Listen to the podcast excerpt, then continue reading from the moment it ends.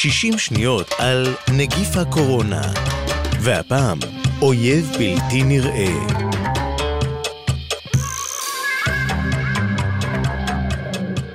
כיום יותר מתמיד אנחנו יודעים מהי מלחמה בבלתי נראה. מדובר במלחמה בנגיפים הנמצאים בכל מקום שמתקיימים בו יצורים חיים. הנגיפים הם טפילים בגודל מיקרוסקופי התלויים באדם כדי להתרבות. הם קטנים פי מאה מחיידקים ומעמידים אף אותם בסכנת חיים. הנגיף אינו מוגדר כיצור חי והוא אינו פעיל, אלא לאחר שהוא חודר לתאים בגוף האדם, משתלט עליהם והופך אותם למכונה ליצור עוד נגיפים. זאת בשישה שלבים. תחילה נקשר הנגיף לתא וחודר אליו. בהמשך מאבד הנגיף את המעטפת החיצונית שלו, משכפל את עצמו ולעיתים אף משנה את חלקיקיו.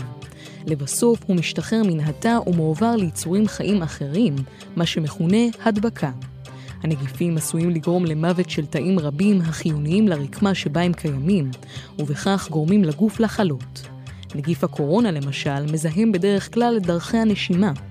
יש נגיפים הקיימים בגוף במצב רדום, לא מזיק ואף לא מורגש, ומתפרצים רק בשלב מאוחר יותר. אם יש נחמה במאבק בנגיפים, הרי היא בכך שהמחקר הנמרץ נגדם אפשר למדע ללמוד רבות על גוף האדם. אלה היו שישים שניות על נגיף הקורונה ואויב בלתי נראה. כתבה מאיה נויפלד.